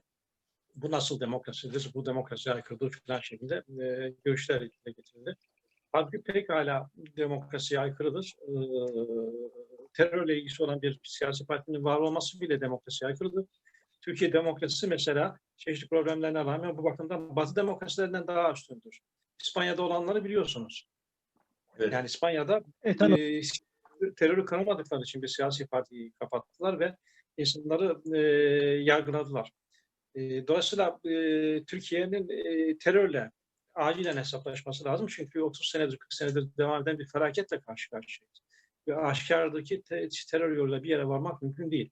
Mesela bunu söylediğimiz çok özür dilerim. Bu İspanya örneğine ek olarak çok yakın ya- yakın e, tarihten yani geçtiğimiz günlerden Altın Şafak meselesi var. Orada bütün parti yöneticilerinin e, suçlanması, ceza alması. Yani o bakımdan araya girme ihtiyacı hissettim. Çünkü özellikle bizi izleyen genç e, izley- izleyenler işte Z kuşağı diye tabir edilen kuşak hani sanki e, Avrupa'da çok ideal bir ortam var ve böyle şeyler hiç olmuyor gibi düşünülebiliyor. Ya da orada karşılaştırmayı yapıp hani buradaki partiyle oradaki partiyi birbirine benzetmemeyi tercih eden bir yaklaşım içinde bulunabiliyor. O yüzden buradaki verdiğiniz örnek çok kıymetliydi. Bir katkıda bulunmak istedim hocam.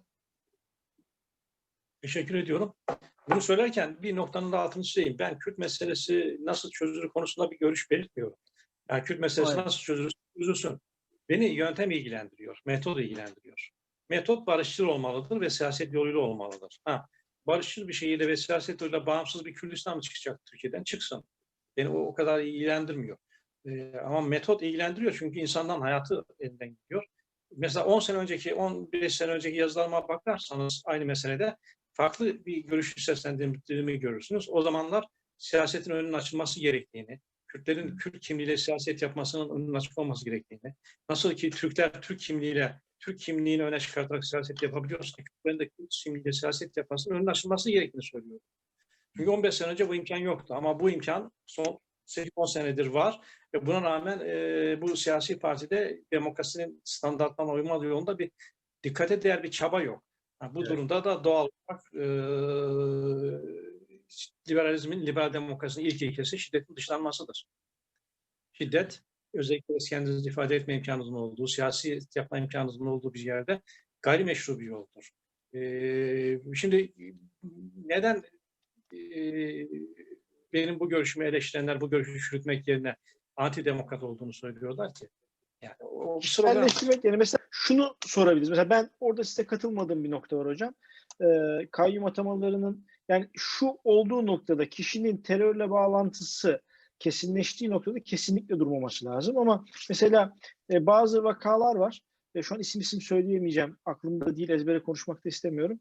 E, kişinin daha adayken e, süren bir davası henüz bitmemiş. O bitmeyen dava ile ilgili kayyum atamaları oluyor. Ben de, ve ikinci şeyde de benim karşı çıktığım şey e, meclis, yani belediye meclisinin e, yeni bir başkan seçme iradesinin elinden alınıyor olması.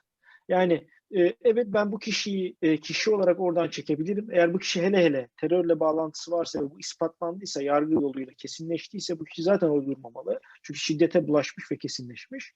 Ama e, aynı belediyenin meclisinin iradesini elinden almamam gerektiğine inanıyorum. Çünkü bu e, seçmenin radikalleşmesine sebebiyet verecek bir durum olarak görüyorum ben bunu. Yani ben seçtiğim belediye meclis üyesinin e, yeni bir benim adıma başkan seçme hakkının elinden alındığı bir noktada e, Ankara'dan bir karar geldiği noktada evet bu olacak diye bir valinin benim kültürümle, benim geçmişimle, benim yaşantımla, benim e, ilimle sadece bürokrasi anlamında ilişkisi olan bir adamın gelip kaymakam ya da vali benim bölgemin belediye başkanı olmasını kabul etmiyorum deyip bu aslında biraz da e, HDP'nin Şahin denilen aslında PKK ile de oradan bağlantısı olan e, ama tabii ispatlananlar var, ispatlanamayanlar var. ispatlananlar için konuşuyorum.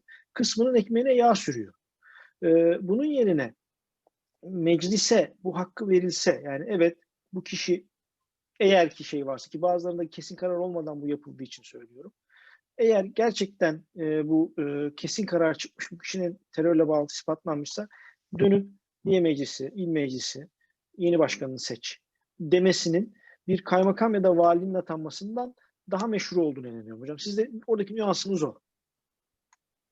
Belediye meclisinin e, seçimi düşünülebilir ama terörle ilgili olduğu için özel düzenleme var e, anayasada. O düzenleme de yanlış hocam. Dolayısıyla Onu da Dolayısıyla- uygun bir şey. Bu görevden almaların Kürt halkına nasıl etki ettiği konusunda da e, farklı düşünülebilir. Bir kısım insan radikalleşeceği kesin ama bir kısım insan da radikalleşmekten uzaklaşabilir. Nitekim son seçimlerde e, biliyorsunuz e, Kürt bölgesinden oyanan iki parti var. AK Parti ve HDP. AK Parti oylarını artırdı bazı yerlerde. Ama tartışma meselesi bunlar. Kesin olan bir şey var. İkimiz ittifak ettiği. E, terörle demokrasi bağdaşmaz. Terörün Bağlaşamaz olduğu- mükemmel. hem hem hani şöyle söyleyeyim. Bir, bir seri yazı yazdım ben okuduğumu bilmiyorum. Siyasi partilerin eşitliği meselesi üzerine. Ee, Onu okumadım hocam. Siyasi partilerin eşit olması gerekir e, mektup için. Yani e, benzetmek yanlış olmasın ama HDP ordusu olan bir siyasi parti olarak bölgede bulunuyor. Hmm. E, dolayısıyla siyasi eşitliği de bozulmuş olur.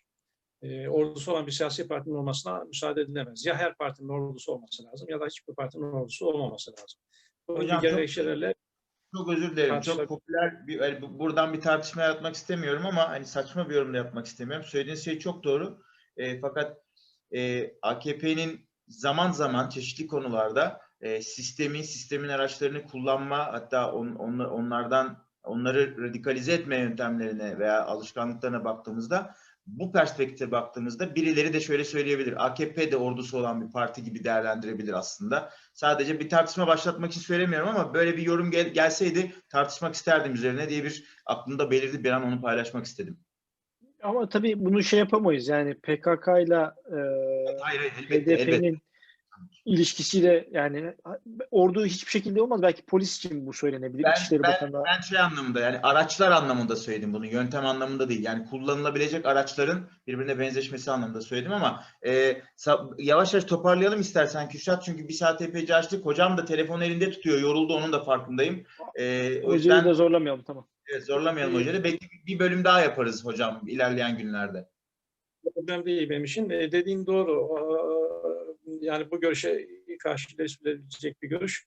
E, ordunun da e, iktidarın aracı olduğudur. Ama ordu meşru ve resmi bir güçtür. Tabii Ve e, e, çeşitli güçleri de içinde barındırmaktadır bizim bildiği gibi. Dolayısıyla Evet. PKK ile aynı olması mümkün değil. Katiyen öyle aslında değil.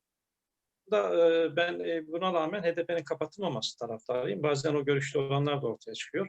HDP'nin e, mecliste bulunmasında fayda var. Yani demokratik usulleri, demokratik terbiyeyi öğrenmeleri ve Türkiye'nin e, demokratik dünyaya dönüp bakın her şeye rağmen bu partiyi mecliste biz bulunduruyoruz demesi açısından HDP'nin kapatılmaması iyidir. E, ileride belki AK Parti iktidardan uzaklaştıktan sonra daha iyi anlaşılacak yapılan e, iyi şeylerin bir kısmı. E, parti kapatmak da bu iktidar zamanında zorlaştırdı. Neredeyse Evet. imkansız hale getirdi. Evet. Gerçeğin Kendileri de şikayet ediyor şimdi hocam. Efendim? Kendi birçok hocam birçok doğru adımdan. Şimdi mesela benim üzerimde bir yetmez ama evetçi damgası var. Ee, özellikle zamanda LDP'de sıkıntı yaşamıştı bu konuda. Değil o arkadaşlar orayı kaşımayı çok seviyor. Ya eci Kürşat diye, yetmez ama evetçi Kürşat diye. Ee, ben de şeyi söylüyorum. Arkadaşlar diyorum siz e, Tayyip Erdoğan'ı eleştiriyorsunuz. Tayyip Erdoğan da şu an yetmez ama evetçilere kızıyor. O anayasa, de, anayasa değişikliğine kızıyor. Ee, Tayyip Erdoğan da benim o dönem desteklediğim birçok şeyi vardı, doğru adı- adımı var. Ben hala destekliyorum. Ben o gün hala aynı şartlar olsa aynısını yapacağımı söylüyorum. Çünkü o dönemin gerçek ve şartları içerisinde bu doğru bir adımdı. Hala onun arkasındayım ama Tayyip Erdoğan değil mesela. İşte parti kapatmanın zorlaştırılması gibi. Ee, bazen eleştirdiği şeyler oluyor Tayyip Erdoğan'ın da. Zaten bahsettiğiniz ilke meselesi de burada hocam. Mesela şeyi söyledikten sonra HDP'nin kapatılmaması lazım sözünü söylemeniz e, çok önemli. İkincisi mesela mesela ben size az önce bir karşı tez sundum.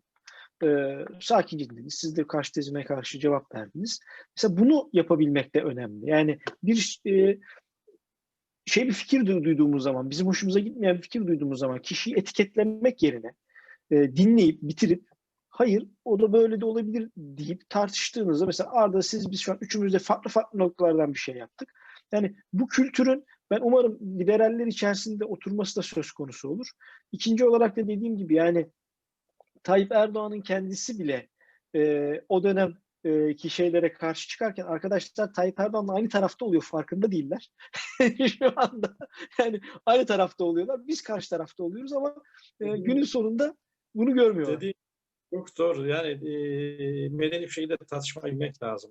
Karşı tarafı hainlikle, satılmışlıkla suçlamadan görüşe görüşle cevap vermeyi bilmek lazım. E, hoşgörü temel ilke edip hoşgörüsüzlükle zirve yapılan oluşumlar oldu Türkiye'de. Ben son bir Kesinlikle. soru soracağım hocam. Topu kapatmadan evvel müsaadeniz olursa sözünüzü kesmiş gibi oldum.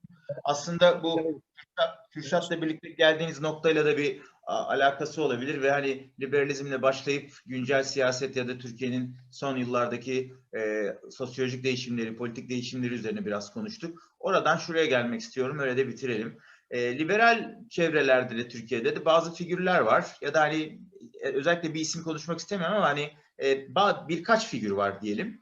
E, siz hepsini yakından tanıyorsunuz ya da belli dönemler çok yoğun takip ettiniz. Bu insanlarda genel olarak şöyle bir tutum var.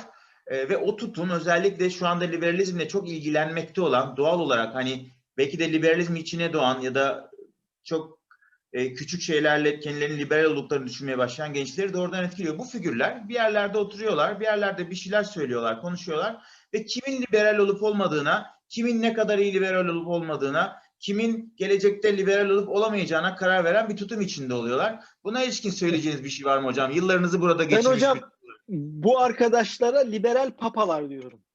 Yani e, Ben de şeyh diyorum hatta onların bazılarına. Şeyh, bir de evet bir de şeyh lafımız da var. O, Evet. Yani mesela az önce LDT ile ilgili söylediğiniz şey var ya hocam. O e, inşallah genç arkadaşlar dikkatli duymuştur.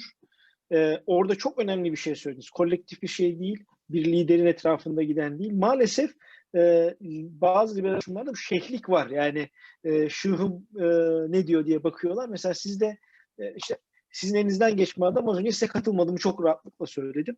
Ee, bundan da aman hoca kırılır mı diye düşünmedim. Rahat rahat çıktım fikrimi Bence söyledim. tam aksine ben hocamın yüz ifadesine bakıyorum. Hani e, aktörlük dolayısıyla beden dili eğitimi aldım. Hani anlıyorum. Aslında bence tam aksine sen hocaya karşı çıktığında hoca yani ondan keyif aldı. Çünkü yetiştirdiği bir insanın kendisiyle argümanlaşması, oradan bir tartışmaya girmesinden keyif aldığını çok net algılayabiliyorum. Neyse müsaade edelim hoca soruyu cevaplasın ve sonra hocaya e, şey yapalım.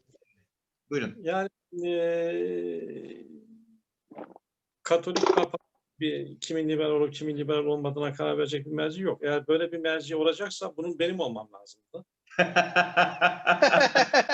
Atilla Hocam- Hoca papalığını ilan etti. Hocam şu anda programın manşetini verdiniz. Ama ben hiç kimseyi görüşlerinden dolayı ve siyasi tercihlerinden dolayı ayıplamadım ve dışlamadım şimdiye kadar. Zaten liberal güçlü toplumda bir araya geldiğimizde de mesela seçimlerden sonra kim kime oy vermiş falan e, o, o tür şeyler konuşmayız biz kendi aramızda. Kim oy kime oy verdiyse verdi bize ne. Siyasi tercihtir o ama biz temel değerlerde ilkelerde beraberiz. Yani böyle bir tavrın olması Türkiye kültürünün bir yansıması olsa gerek. Yani düşünün liberal camiayı bile etkiliyor ve şey denilebilecek tipler çıkıyor. Bunlar kimin liberal olduğuna, kimin liberal olmadığına karar veriyorlar. Bir diğer şey de kolektif hareket etme şeyi. Benimle ilgili olarak biliyorum, takip ediyorum. Mesela Atilla Yayla'yı bitireceğiz. Atilla Yayla'ya işte Salih Gitmez falan şeklinde karar alıyorlar. Ve 3-5 kişi aynı istikamette tweetler atıyor, yazılar yazıyor. Ben mesela hiçbir arkadaşıma benim gibi yazması, tweet atması gerektiği yolunda bir şey söylememişimdir, telkinde bulunmamışımdır. Kendi fikrime güveniyorsam kendi fikrimi açıklarım. Ee, tahmin ediyorum ki bu hastalıklar e, devam edecek ama AK Parti iktidardan gittikten sonra, yeni bir iktidar gördükten sonra düzelme şansı e, daha fazla olacaktır bu hastalıkların. Çünkü arkadaşlarımız görecekler ki siyasi iktidarlar e, öyle veya böyle birbirine çok benziyorlar. Ve Türkiye'nin problemleri uzun vadede siyasi iktidarlarla değil, fikri oluşumlarla, fikri gelişmelerle çözülecektir. O yüzden benim liberallere tavsiyem günlük siyasete çok takılmamaları, özellikle genç olanlara, kendilerini geleceğe hazırlamaları, e, hem teorik birikim hem alan birikimi sağlamaları, e, nezaket kurallarından şaşmamaları, insanları görüşlerinden dolayı dışlamamaları, ayıplamamaları, kınamamaları şeklinde tavsiyeler olabilir diye düşünüyorum. Bunu yapmaya da hakkım vardır diye düşünüyorum. İnşallah öyledir. Hocam yani ben kurucu baba dedim ya yani bence siz de e, papalığınızı ilan ettiniz şimdi açık konuşalım yani. o yüzden e, şimdi şey oldu. Kendi kendinize hakkı verebilirsiniz hocam. Papa sizsiniz. Evet, hocam, ben de Bütün çok bu teşekkür güzel- ediyorum. Kırmadınız bizi, katıldınız. Bütün bu Ama güzel muhabbet e, hocam Pardon, pardon Kürşat'cığım. Bütün bu güzel muhabbetin üzerine programı şöyle duyuracağım hocam. Atilla Ya- Atilla Yayla papalığını ilan etti diyerek sizi yeni bir ateşe atmayı planlıyorum. şey yaparız, küçük klip alırız hocam. Papa olacaksa ben olmalıyım diye onu, onu da duyururuz. Ondan sonra Kürşat'cığım varsa bir sorun son bir soru olarak alalım. Hocam yoruldu son bir çünkü. sorun var. Son bir sorun var. Hocamın da Tabii yormadan. Yani eminim. benim bir papa adayım daha var. Bekir Berat Hoca da e, papa olabilir hocam. Yani onu da bir düşünelim.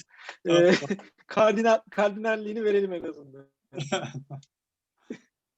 Çok teşekkür ediyorum arkadaşlar. Çok memnun oldum. Kürşat seninle görüşümle çok memnun oldum. Arda seninle de tanıştığıma çok memnun oldum. Bilmukabele hocam. Programı bitirirken bir itirafta da bulunup bitireyim. Ben de e, başta da biraz bahsetmeye çalıştım ama hani öyle bir hoşlukla bitirelim. Yani ben de geçmişte aslında hani söyledim yani yaşlanıyor işte insan olgunlaşıyor. Olayları daha e, aklı selim değerlendirme yeteneği aslında zaman içinde de üzerine koyulabilen bir şey.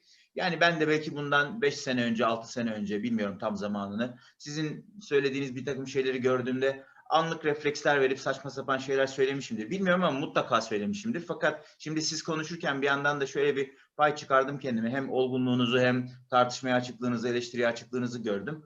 Yani onları da yapmak lazımmış ki bugün Atilla Yayla ile bu tartışmayı yapabilecek seviyeye ge- gelebilelim aslında. Öyle düşünüyorum. Hani hayatını o evrimsel ilerleyişi hiç durmuyor. O yüzden zaman ayırdığınız bir hafta sonu akşamı çok teşekkür ediyorum. Böyle bir hem bana sizi yakından tanıma fırsatı verdiniz. Hem bizi izleyecek dostlarımıza, genç kardeşlerimize ya bu adam böyle zaman zaman ileri geri konuşuyor belki ama bu adamı daha bir derinden dinlemek, bir anlamak lazım şeklinde bir fırsat yaratmış olduk. İnşallah en kısa zamanda yüz yüze de bir araya geliriz. Bir gün belki yine başka bir program çekeriz. Aynı stüdyoda, aynı ortamda. Çok mutlu oldum. Teşekkür ediyorum hocam. Sağ olun.